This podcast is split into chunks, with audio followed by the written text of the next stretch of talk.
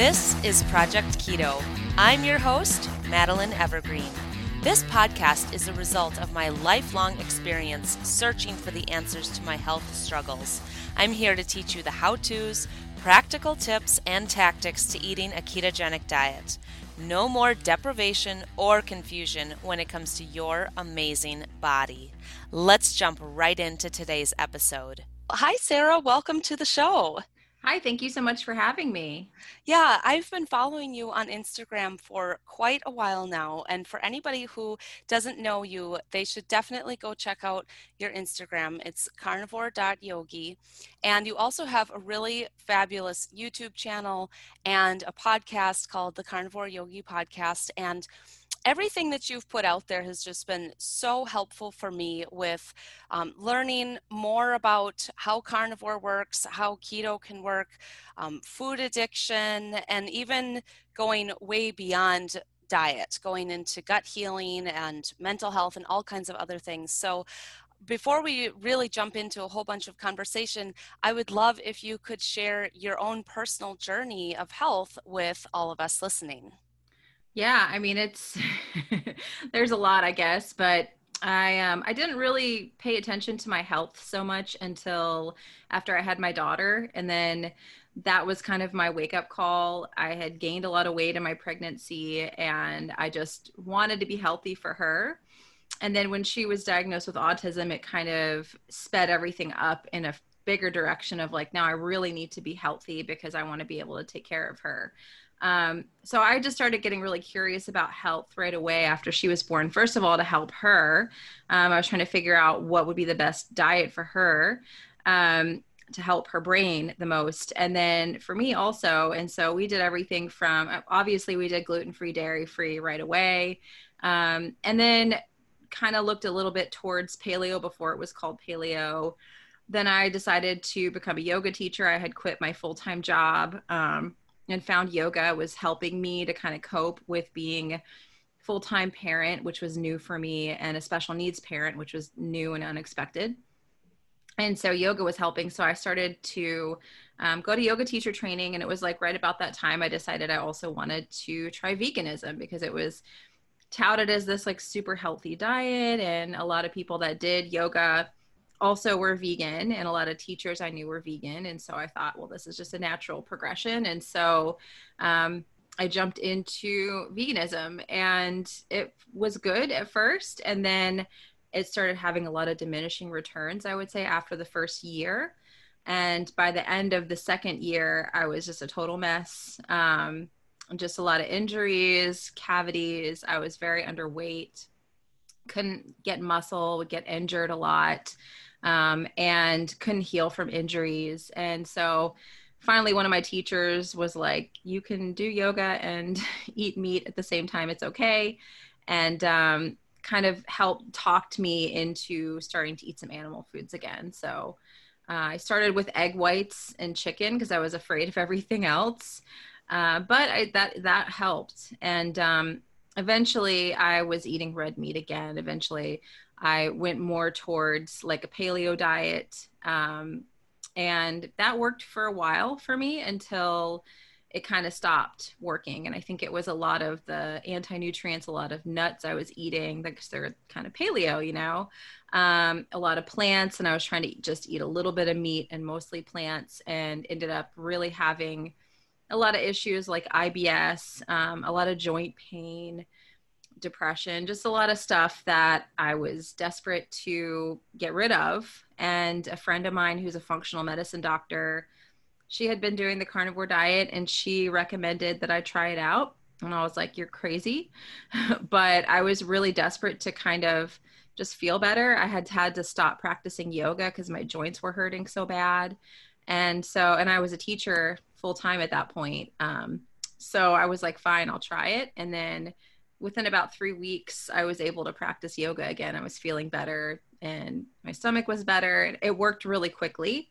And then what ended up, what was going to just be like a 30 day experiment, ended up being like, you know, two years, two and a half years. And like, here I am today. Okay. So was it just easy for you to stick with carnivore for two years and then did all of your health problems just resolve from that? Or are there other things that you had to do as well? Yeah, you know, there's definitely been some troubleshooting that I've done in the very beginning. I think the carnivore diet was like great and I didn't have to do a lot of extra stuff. But then I started running into issues because I wasn't supplementing electrolytes. Um, I wasn't balancing sodium and potassium. So I started having some issues with electrolytes. I started, I was doing a little too much fasting, and that started causing some hormonal issues with me.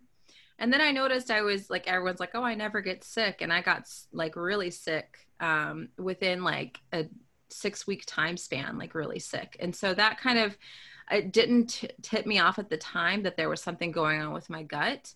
Like, um, did you get sick? Like, you got a cold or a flu, or you? Yeah, it was like the. Food? It was the flu. Oh, um, okay. Yeah, I got the flu, and I was knocked down pretty hard, like in November of that year and that was like year one for me. I had started that January, and then it happened again in January. I still think it could have been the the c word that I got in January um, mm-hmm. um, because it was right at the beginning of 2020, and I was like unusually sick for like three weeks. Was out of work.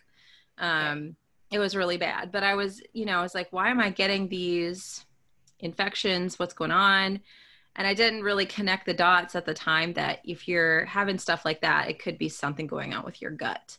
Um, so 2021 for me was like, or 2020 for me was like kind of diving into learning about healing the gut, um, fixing electrolytes, like learning about minerals, l- like learning about all this stuff. And um, now here I am, and I'm still mostly carnivore. I've played around with adding a few things back in, but just being more carnivore is easy for me.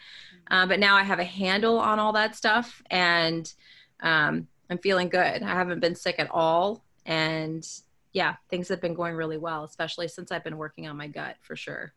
So, what does working on your gut mean? Yeah, so for me, I had um, started working a little bit with Nutrition with Judy. Um, she's a friend of mine, and she had me start on just some probiotics.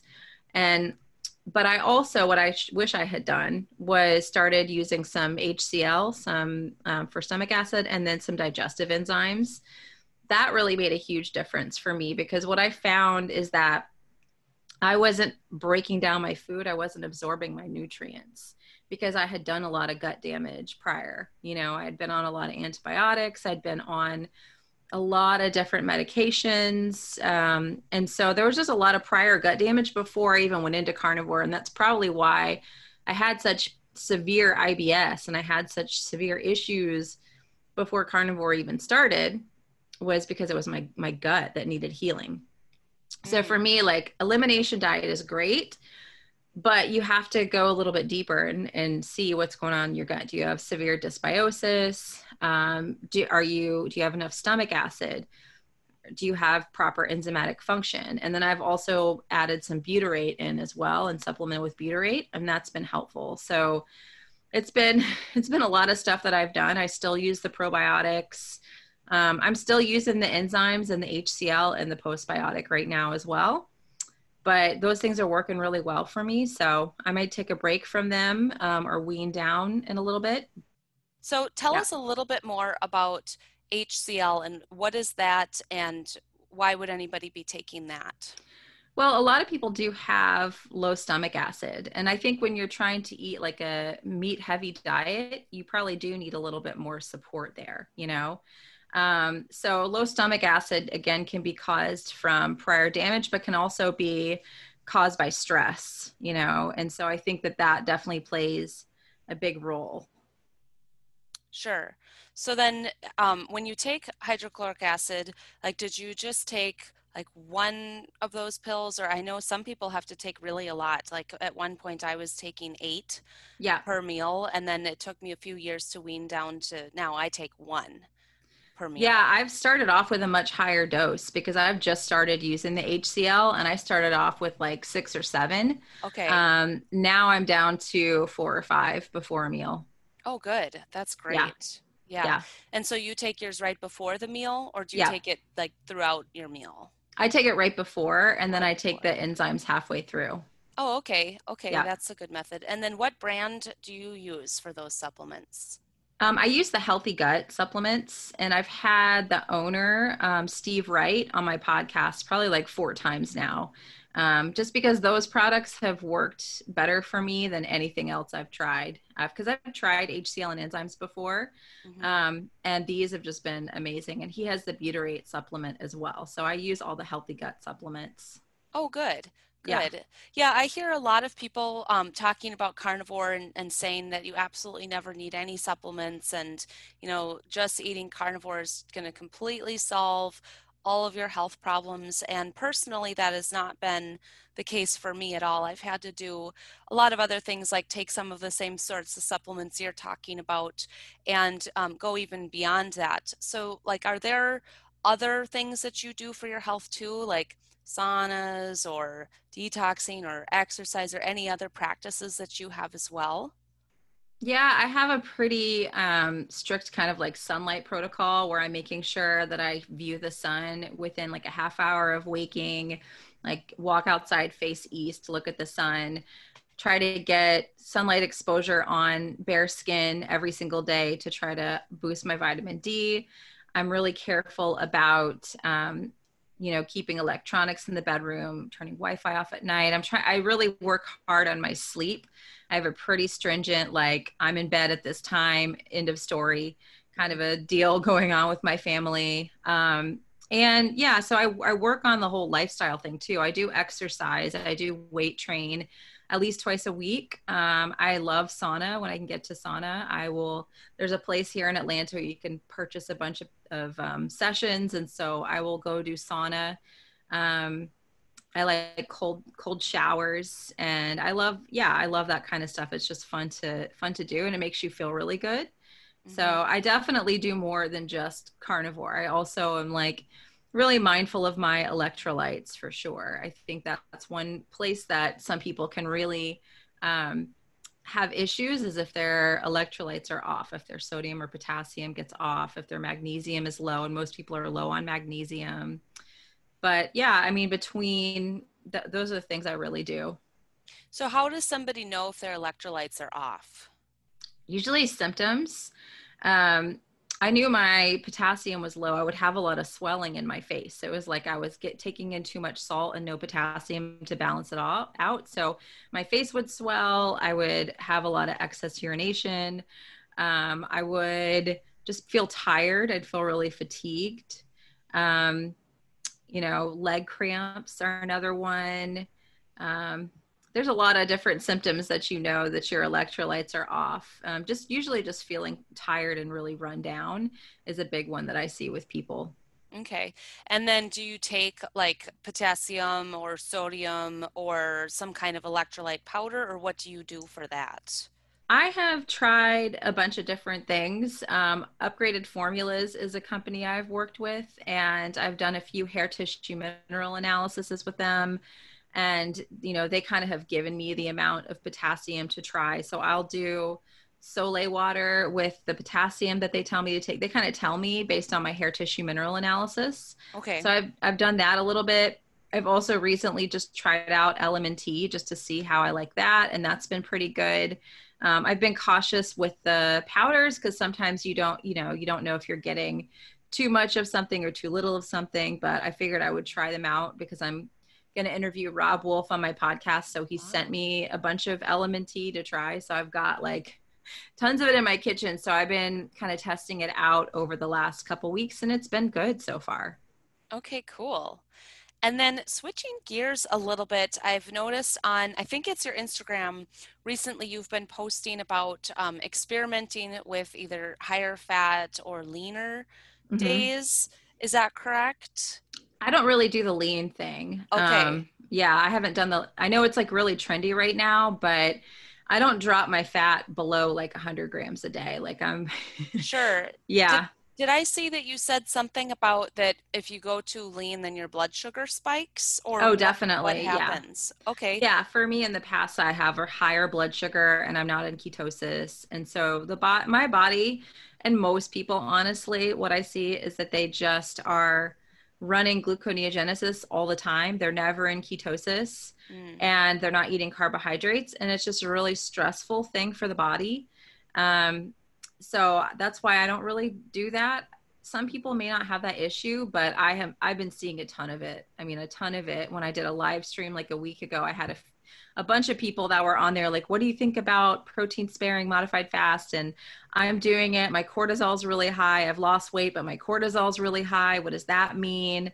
Um, or some people say i just don't really feel very well doing that. And i'm like well i think those kind of high protein things are okay to maybe do once or twice a week but not to do it as a full time you know Right. So explain to us about what, let's do a reminder for everybody. What is gluconeogenesis? Well, I mean, it's a necessary process, and I don't think we should be fearful of it. But it's essentially when we make our body's not having sugar coming in, and our body makes sugar, essentially, in a simple in simple terms. Um, and that's going to happen if you're in ketosis or you're following a keto diet. And it's not a dangerous, awful thing, but you just don't want it to be happening 24 hours a day. You know what I mean? And that's mm-hmm. what I see with people who are trying to limit their fat on a low or no carb diet. That's the biggest problem. So, then how does adding more fat help with having too much gluconeogenesis? Well, it just allows your body to easily switch into ketosis. Okay.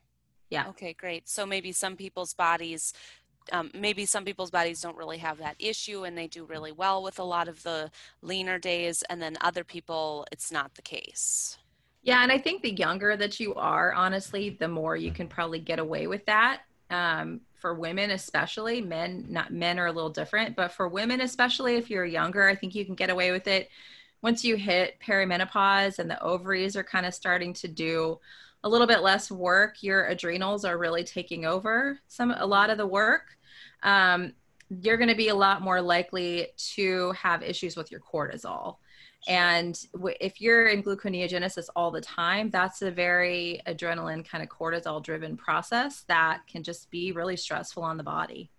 And then what about people who have maybe 100 or 200 pounds to lose? Do you think that, that it's different for them? That does the protein sparing modified fasting perhaps work better for those people?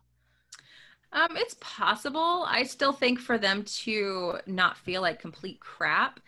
Honestly, the biggest thing that those people need to be doing is being in a calorie deficit. And I know a lot of people will be like, oh, calories. But I mean, that's just kind of it. That's, you know, it's not just calories in, calories out. There's also adrenal hormones, there's also gut function involved but you do have to account for an energy deficit if you want to lose weight. So mm-hmm. those people I don't think need to freak out and, and do this protein sparing thing so much as they just need to make sure that they're eating less than they're burning. And I think that you can preserve your hormones a little bit better and the functions of your body a little bit better if you're really more in a state of ketosis. Um, and you're just in that fat burning place. I think it's just better for your hormones and your body. Sure. Yeah. Yeah, I would agree with that. Yeah, definitely. Yeah. So, um, does it feel like for you it's just easy to stick with the diet that you're doing now and you feel good? Or do you have a lot of cravings or temptations or challenges with staying on track? It's easy for me at this point, honestly. I don't, it's not something I think about too much. It's just like, this is what I'm doing. Um, I don't really get cravings. I, you know, it's just, I kind of coast, which is like for me living the dream because I never felt like this before.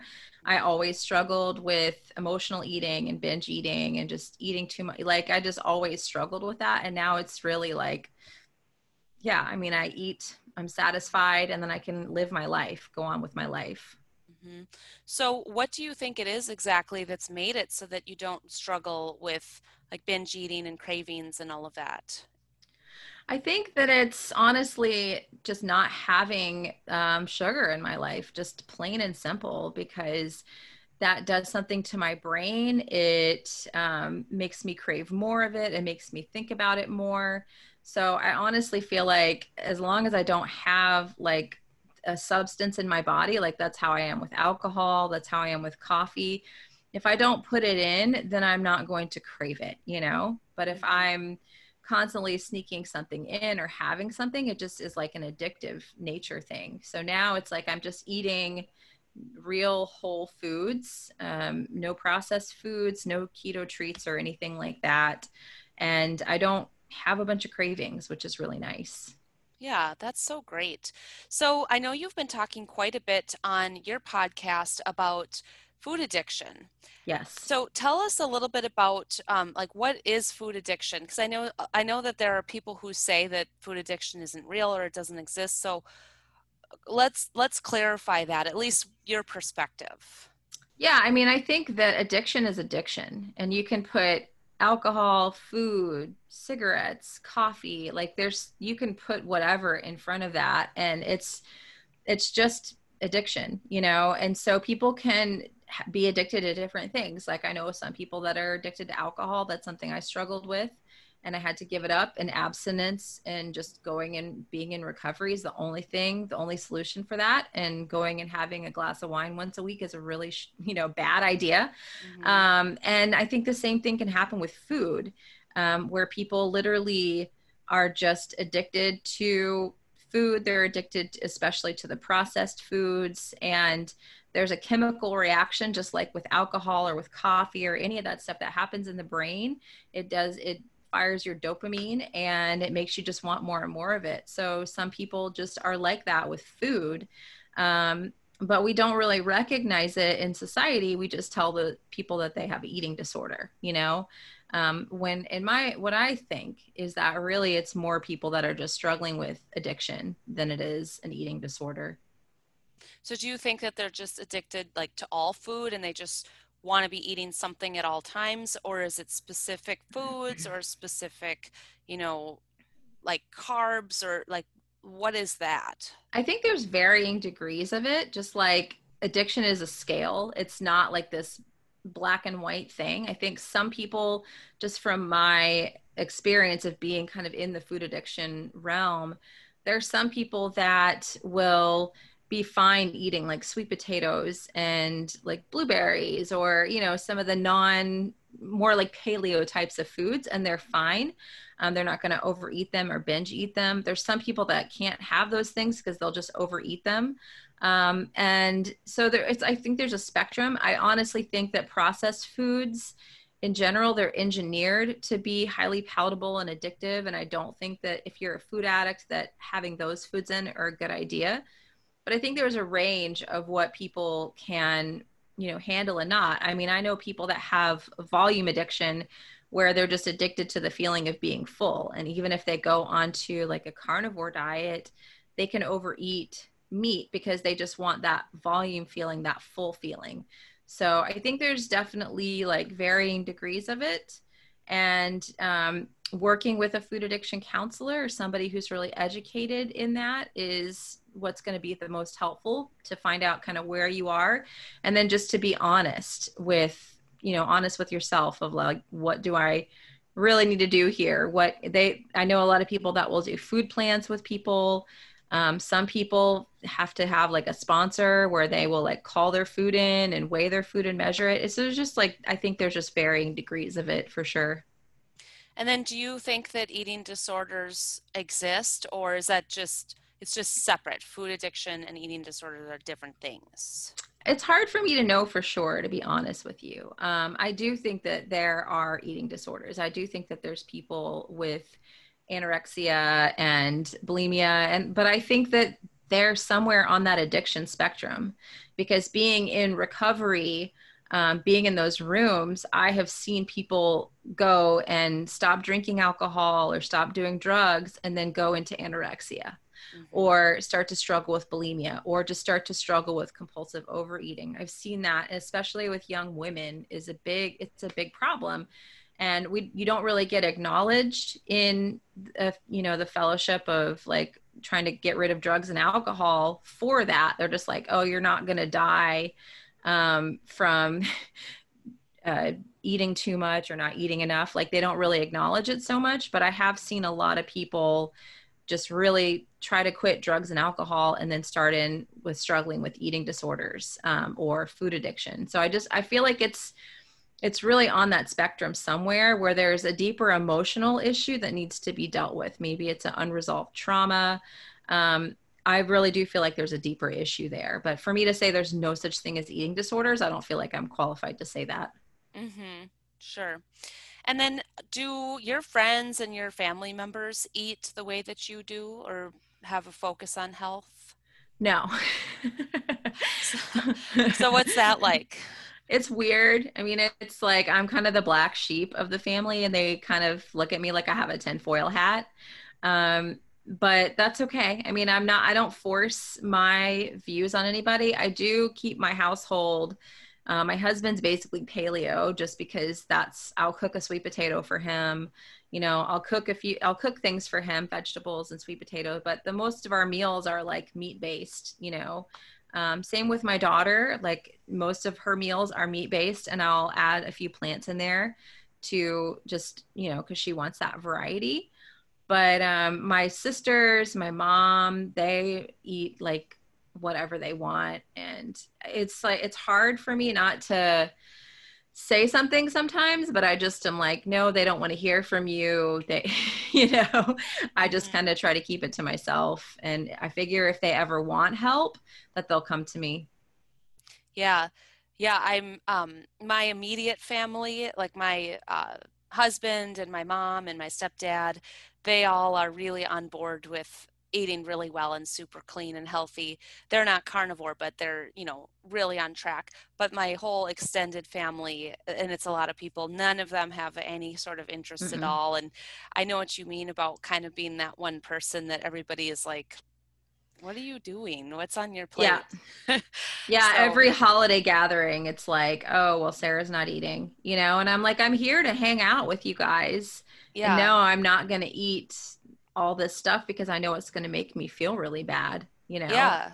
I'm here to be with you guys and I'll help clean up and I'll help set up and I'll spend time with you but they're and they're all just kind of used to it at this point like we'll invite sarah but she won't really eat you know? Or i'll bring food for my daughter half the time because i don't want her eating the bread and the rolls and the cakes and all that stuff or we leave before dessert. Like it's an agreement i have with my husband where i'm like we leave when they start rolling out the dessert we leave. Like we we thank them and then we leave and he's like yep mm-hmm. absolutely. Because there's never been a time where i've stayed and like gorged on the desserts and like felt good never yeah.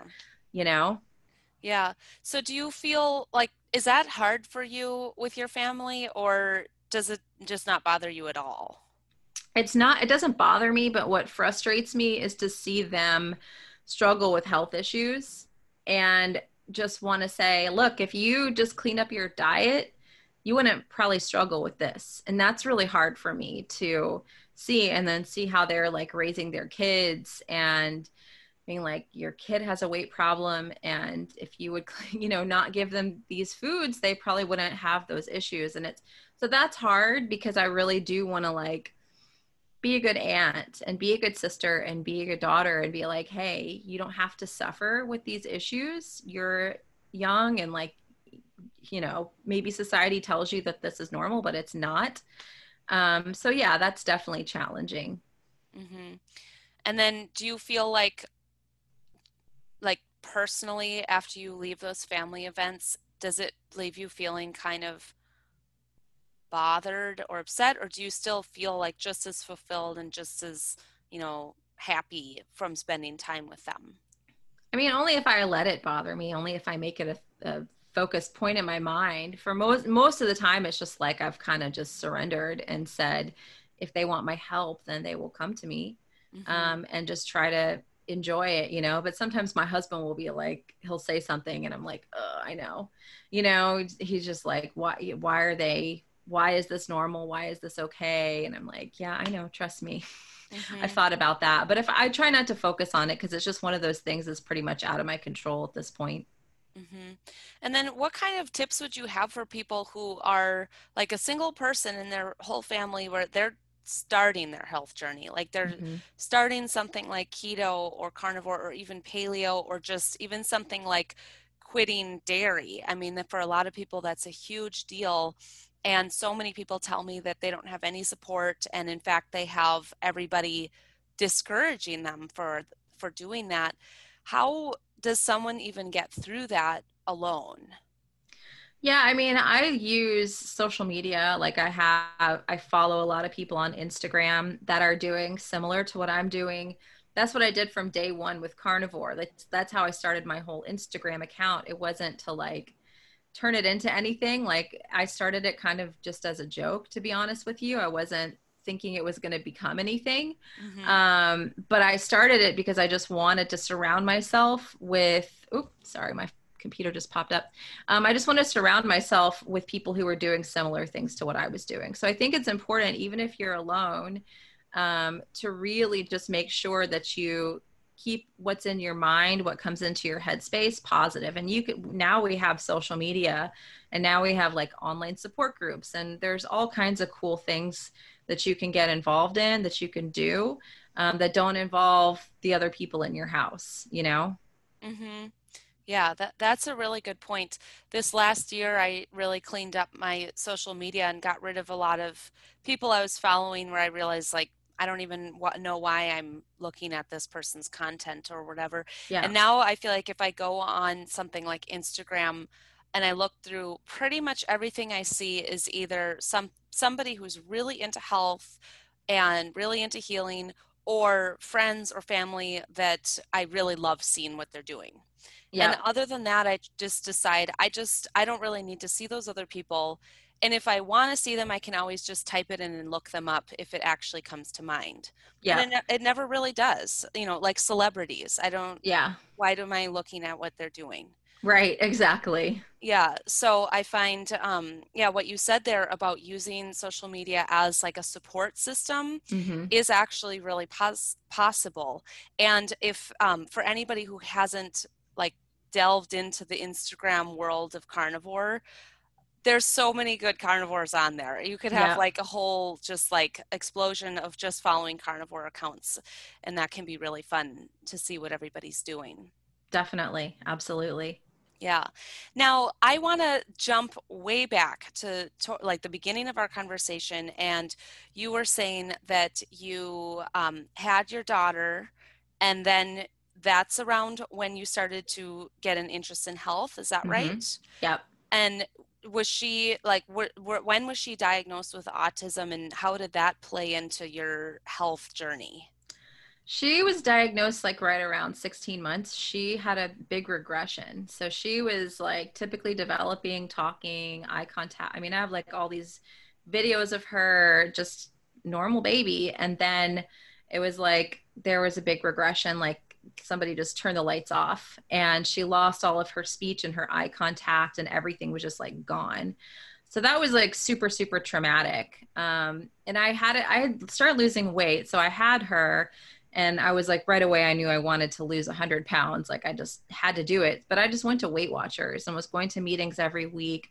So when she was diagnosed i was already like pretty much at my goal weight and like in really good shape and like feeling good about myself. And i just did that with weight watchers. Um, but when that happened with her i was immediately like i have to figure out like i was like she was normal so something must have happened. Can i like reverse this? How can i help her to get her speech back to get her eye contact back? How can i bring those things back? And so i started really diving into um, nutrition detox um, just trying to figure like do everything i possibly could to support her to help her. And that's when i really started learning more about food and toxins the environment and just kind of diving down this rabbit hole. So that was really the catalyst for me to start looking deeper. If that hadn't happened, I mean, like I said, I lost the weight. I was eating like lean cuisine pizzas and like Weight Watchers and all that stuff. And I was, you know, 30 at the time, 29, 30. And so I feel like I could have gotten away with that probably for a few more years before it would start to cause some issues in my body because I feel like you can get away with stuff a lot easier when you're a little bit younger. Um, so yeah, that was really the big catalyst for me of when I just started opening my eyes and looking deeper at food and toxins in the environment. Mm. So did your daughter regress like over time or just one day she was different? It was we got a flu shot and that was the morning that we were she was sick that whole day afterwards. And then we were in the emergency room that night and she was like, because she started throwing up. And then we went to the emergency room and they were like, what's going on? And i was like we are at the doctor this morning and she was totally fine. And they were like does she get any vaccines? I was like yeah she got a flu shot. And they were like okay well this is she has a double ear infection now. So this is probably a reaction to the flu vaccine. This happens um, here's some antibiotics. She'll be okay. Um, and then after that like this everything was gone. That was the pivotal thing. And i'm not like anti-vax or anything like that but that is what happened. Um, and it was very clear and i have it documented i filed with you know the vaccine injury the VAERS mm-hmm. and it's all documented in her health record um, so that was what happened with her um, I didn't see issues after other vaccines. I actually quit vaccinating after that. I was like, no more. Uh-huh. Um, because obviously they said at the hospital, this is a reaction to the flu vaccine. And so I was like, okay, well, we're not doing any more of those. And so I've run her titers to make sure she still has immunity from a lot of the stuff that she was vaccinated for in that first 15 months of life. And she still has immunity. So um, but yeah, that was the story. And that was why I started getting into detox. I'm like, was there something that, you know, damaged her brain? I think there was some kind of a, a brain injury that occurred. So did you have any success filing with VAERS or what what was that process like? There they just took the information and that was it. There was never any retribution or any you know, there was never anything that came out of it, honestly. Um, yeah yeah, it was just kind of like, okay, well now you know that this happened and that's yeah. that was it. That was the end of it. That makes me so mad. Oh. Yeah. It just like burns me up inside to hear that kind of thing. It's so upsetting. I mean, not just that you didn't get, you know, compensated or acknowledged, but just the whole thing that happened. That's yeah. I I that's very upsetting. I mean, I yeah. do know, obviously yeah it's unfortunate and honestly there's a, a, big community of people here where i live and then across the nation where they're the same thing they have the same story mm-hmm. but nobody wants to hear it you know? Oh i know. Yeah. Yeah there's there's a lot of people like that especially right now. So it's just yeah it's yeah. just really sad. So is there anything that you have done with your daughter with her diet or with detox or her lifestyle that seems to have helped her at all? We have done everything. I mean, we've been to different doctors, we've done brain scans, we have done all kinds of different protocols, and you know, nothing has really brought her speech back and brought her ability to talk. Um, which is the hardest thing because she literally cannot talk to say what she wants to say, and she has it all in her head but can't get it out. Um, but and we've spent hundreds of thousands of dollars. So at this point, what I'm doing with her is keeping her diet mostly keto, and that does help a lot.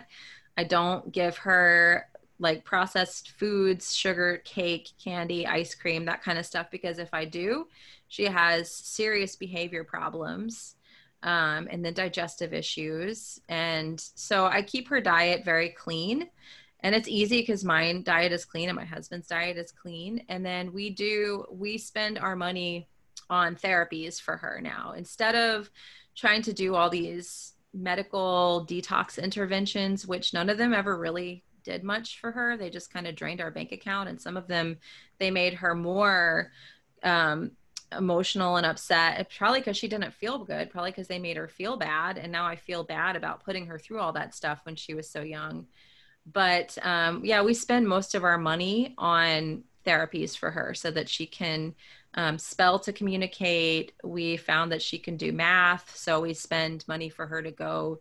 She's doing like calculus, and so oh, there's wow. a yeah, there's a therapist that works with her. There's um, letter boards, and she has number boards, and so that's what we did yesterday. We do it on Sundays as we go, and she teaches her calculus and alexis like loves it. She's like in heaven because um she's actually able to like utilize her brain and then kind of express herself. So it's it's pretty cool but like i said it's like she's really just trapped and she can't speak.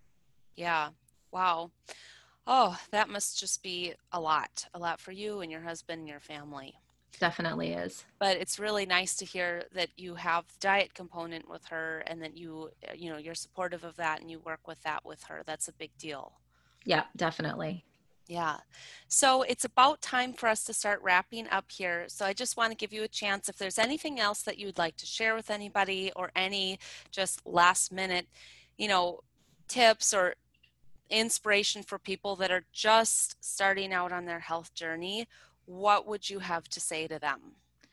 Um, I think the biggest thing is just don't try to do it all at once. Like you have to just take things one day at a time and don't try to think too far into the future. I think people outthink themselves with this type of thing and it becomes like this um, paralysis by analysis type of deal. And everyone just like they overcomplicate and they're like they never get started because they just are like letting the thinking take over. And so my advice is just like don't overthink it. Keep it really simple and just take it one day at a time. And you don't have to think about doing this in a year from now or five years from now or whatever. Just think about today and making today the best that you can.